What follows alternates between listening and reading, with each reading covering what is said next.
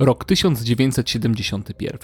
Przez halę międzynarodowych targów poznańskich dostojnie sunie pierwszy sekretarz KZPZPR Edward Gierek wraz z premierem Piotrem Jaroszewiczem.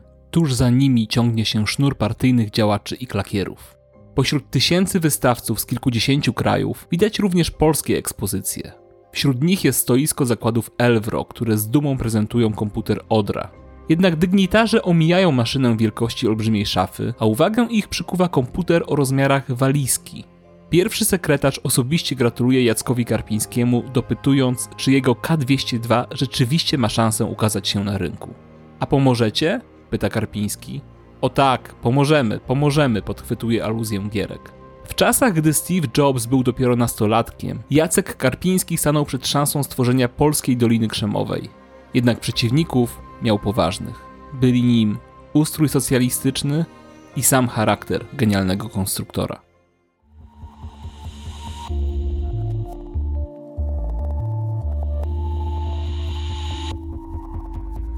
Nazywam się Andrzej Skasko i zapraszam do wysłuchania podcastu, w którym usłyszycie historie osób, które stały na czele ruchów społecznych, tworzyły przełomowe rozwiązania, osiągały nietuzinkowe rezultaty biznesowe. Historie te opowiedziane są z perspektywy pojedynczych minut, które zadecydowały o ich wielkim sukcesie lub o sromotnej porażce. Opowieści te konfrontuję z własnym doświadczeniem, tworząc przestrzeń do refleksji oraz inspirując do podejmowania nowych wyzwań. 10 kwietnia 1927 roku na świat przychodzi Jacek Karpiński. Mając zaledwie 12 lat, na własne oczy widzi bomby spadające na Warszawę.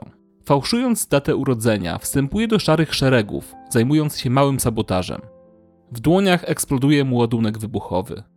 Dopiero eksperymentalne, niezwykle bolesne leczenie pomaga odzyskać mu wzrok. W wieku 15 lat wstępuje do grup szturmowych i staje u boku słynnego poety Krzysztofa Kamila Baczyńskiego. Pierwszej nocy powstania warszawskiego zostaje ciężko ranny. Kula przechodzi wzdłuż kręgosłupa, kompletnie paraliżując ciało. Karpiński powoli dochodzi do zdrowia, ale utykać będzie już do końca życia. W wieku 19 lat rozpoczyna studia inżynierskie i kończy je w roku, w którym za wielką wodą na świat przychodzi Steve Woźniak, późniejszy współtwórca sukcesu Apple. W roku 60 Karpiński zwycięża w konkursie UNESCO i wyjeżdża na stypendium do Stanów Zjednoczonych. Bank Rozwoju Nowych Dziedzin Techniki w San Francisco chce, żeby został u nich w kraju i przewodził tej organizacji. Posłuchajmy samego Jacka Karpińskiego. Pokazali mi bardzo wiele rzeczy ciekawych bardzo, mianowicie jak oni pracują nad sztuczną inteligencją. I później ja dałem im mój wykład na, na, na ten temat. I muszę powiedzieć, że szef tego laboratorium powiedział, Wie pan co? Ma pan rację. Zmarnowaliśmy parę lat. Amerykanie proponują mu 100 tysięcy dolarów rocznie, jednak Karpiński odmawia. Nie po to walczył w podziemiu, by teraz porzucić ojczyznę. Po powrocie do Polski Karpiński uczestniczy w budowie perceptronu, czyli sieci neuronowej, która rozpoznaje otoczenie za pomocą kamery i potrafi sama się uczyć. Kolejnym znaczącym projektem jest komputer KAR65, wielokrotnie tańszy i szybszy niż produkowany wówczas w Polsce komputery Odra. Jednak był to dopiero prolog do jego życiowego dzieła, czyli K202. W czasach, gdy komputery były wielkości dużej szafy, Karpiński chciał skonstruować komputer, który mieściłby się w walizce. Początkowo nie chciano go produkować. Specjalna komisja wydała opinię niekorzystną dla Karpińskiego, wskazując, że założenia konstrukcji nie są zrozumiałe ale Karpiński nie dawał za wygraną. W 1969 roku poleciał do rodziny w Anglii. Tam dotarł do firmy MB Metals, która zainteresowała się jego projektem. Jednak Karpiński chciał zbudować maszynę w Polsce. Zdziwieni Anglicy przystali na jego propozycję. Karpiński miał wówczas 44 lata, a sukces wydawał się być na wyciągnięcie ręki. Jednak zderzenie z ojczyzną było okrutne. Komputera wciąż nie chciano produkować. Karpiński umówił się na spotkanie z ministrem nauki. Profesor Jan Kaczmarek, z wykształcenia inżynier, uznał projekt za obiecujący i wymusił na zjednoczeniu przemysłu automatyki i aparatury pomiarowej, aby zajęło się jego produkcją. W 70 roku podpisano umowę pomiędzy polskim zjednoczeniem Mera a angielskim Data Loop i MB Metals, które otrzymały prawa do sprzedaży K202 poza krajami socjalistycznymi. Karpiński otrzymał również coś, co nikomu w czasach PRL się nie śniło paszport w każdej chwili mógł wyjechać za granicę. Karpiński został szefem pionu maszyn matematycznych w zakładach ERA. Oczywiście partia obsadziła swoimi ludźmi całą administrację, od dyrektorów po księgową. Na szczęście konstruktorów Karpiński mógł zatrudniać sam. Rozpoczęła się romantyczna wyprawa w nieznane. Karpiński zbudował niezwykle zintegrowany i zmotywowany zespół. W pracy nieraz siedzieli do samego rana. Panowała rodzinna atmosfera. Wakacje spędzali razem. W dniach poprzedzających uruchomienie prototypu konstruktorzy pracowali bez przerwy przez 64 godziny. Poza komputerem nic się nie liczyło. Zbliżał się dzień triumfu. Polskę zalewała propaganda sukcesu. Edward Gierek, nowy pierwszy sekretarz partii, od kilku miesięcy jeździł po kraju. W styczniu 71 roku po raz pierwszy rzucił swój słynny propagandowy slogan. Jeśli nam pomożecie, to sądzę, że ten cel uda nam się wspólnie osiągnąć. Jak? Pomożecie! No. Trwały ostatnie przygotowania do targów poznańskich, najbardziej znanej w Polsce ekspozycji przemysłu. Pokazywano tam wszystko: obrabiarki, glebogryzarki, samochody, a wśród nich komputery. Na wystawie po raz pierwszy miała się znaleźć przełomowa konstrukcja Karpińskiego K202. Ten czerwcowy poranek 71 roku upał był nie do zniesienia. Jacek przetarł oczy z niewyspania, pospiesznie zjadł śniadanie, po czym wskoczył do swojego Forda Capri i ruszył do Poznania. Wiedział, że wystawienie K202 na międzynarodowych targach może odmienić dzieje polskiej informatyki. I właśnie w ten dzień stał się cud.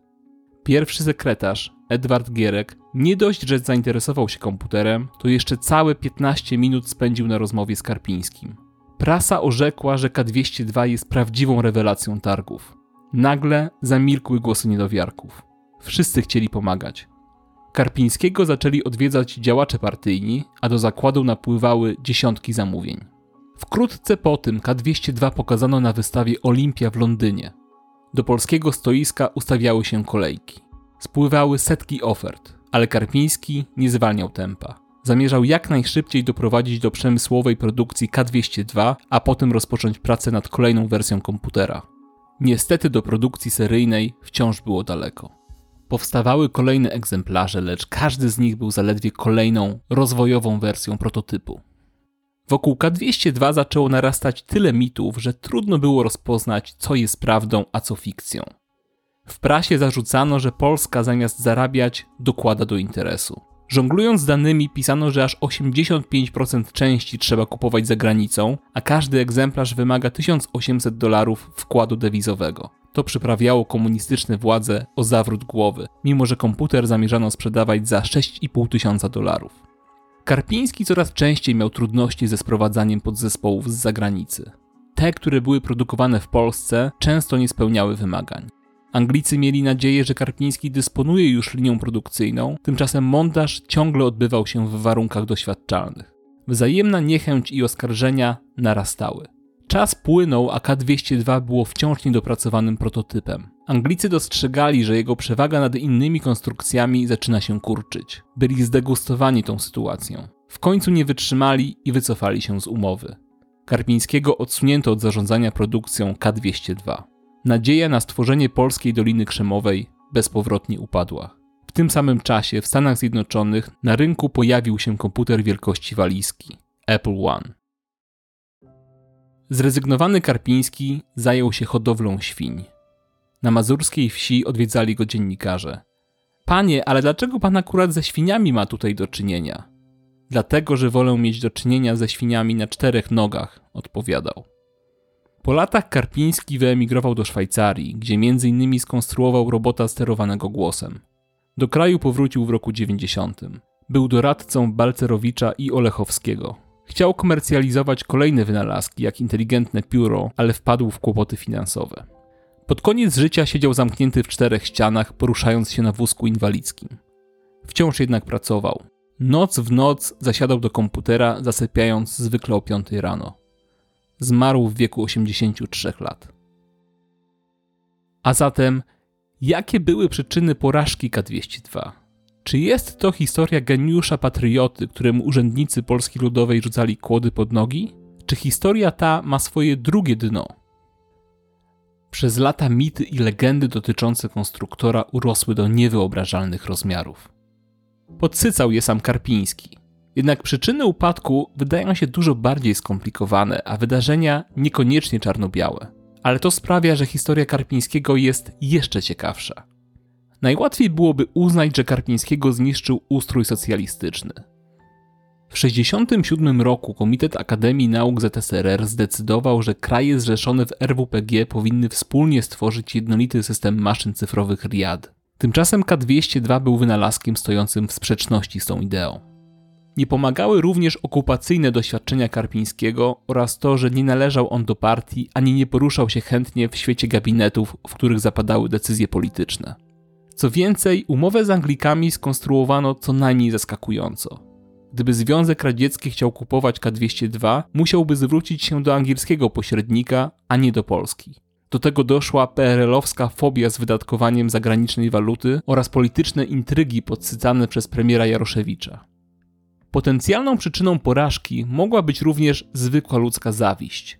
Rozniosły się wieści, że Anglicy wypłacili Karpińskiemu 15 tysięcy funtów. Mimo, że kwota ta miała posłużyć do sfinansowania pierwszych prac, PRL-owskich urzędników przyprawiała o zawrót głowy. Przeciętny Polak zarabiał wówczas równowartość kilkunastu funtów. Na domiar złego, podczas targów poznańskich Edward Gierek nie podszedł do stoiska Elwro. W relacjach prasowych znalazły się porównania K202 do najsłynniejszego wówczas polskiego komputera Odra. K202 mieścił się na biurku, a Odra zajmowała sporą szafę, pomimo dużo gorszych parametrów. Elwro obawiało się, że przeznaczenie sporej ilości dewiz na K202 może sprawić, że zabraknie ich dla Odry, również korzystającej z zagranicznych podzespołów. Jednak tym, co być może przesądziło o porażce, był bardzo trudny charakter samego Karpińskiego. Mimo, że dbał o swoich ludzi, uważał, że wszyscy poza jego zespołem są głupi, a rzeczy, które robią, do niczego.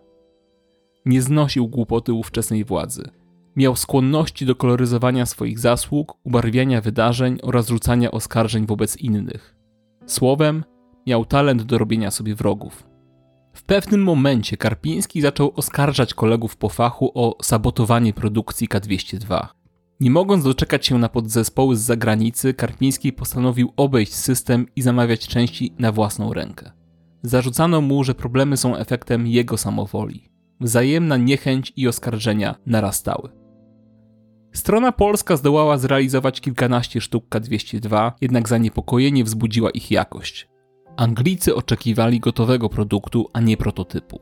Strony nie mogły dojść do porozumienia. Sam Karpiński wysyłał sprzeczne sygnały o postępie prac i gotowości do produkcji seryjnej. W efekcie Anglicy rozwiązali umowę. Działacze partyjni rekomendowali dalsze prowadzenie prac nad K202, tym razem dopasowując się do warunków rodzimego rynku i programu RIAD.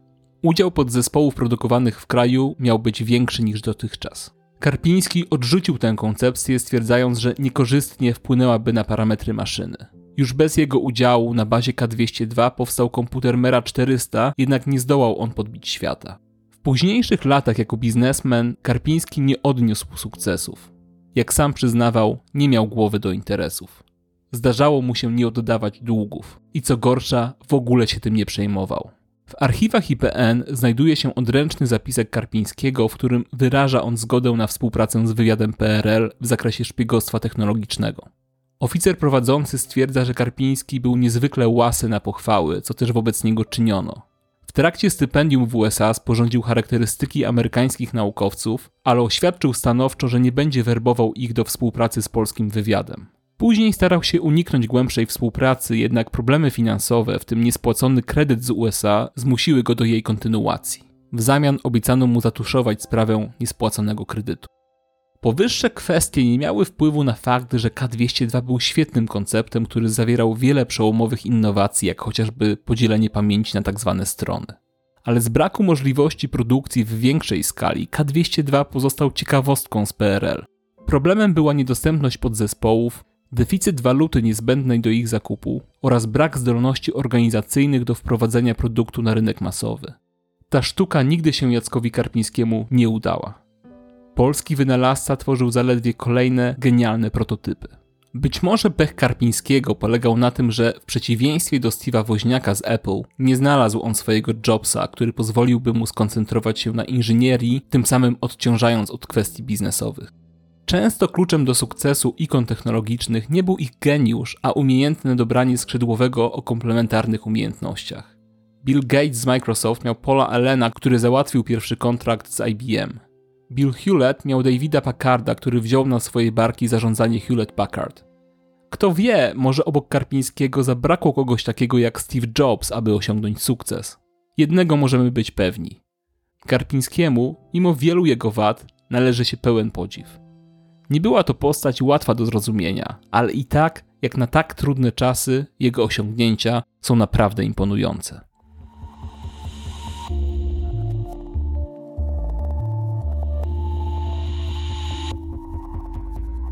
Czasie, gdy Jacek Karpiński skonstruował w Polsce swój pierwszy komputer Car 65, Steve Jobs zaczynał naukę w liceum. Cześć, nazywam się Steve Jobs, mam 13 lat i jestem uczniem. Chcę zbudować miernik częstotliwości i zastanawiam się, czy masz może do niego jakieś części? Założyciel Hewlett Packard zaśmiał się, ale nie odłożył słuchawki telefonu. Nie dość, że obiecał nastolatkowi brakujące części, to jeszcze załatwił mu staż na linii montażowej przy produkcji mierników częstotliwości. Tę i inne historie usłyszycie w następnym odcinku Minuty, która zaklina rzeczywistość. Serdecznie zapraszam na minutapodcast.pl, a jeśli podobają Ci się opowiadane historie, zachęcam do subskrybowania i obserwowania podcastu na najpopularniejszych platformach oraz do ocen i recenzji na Apple Podcast.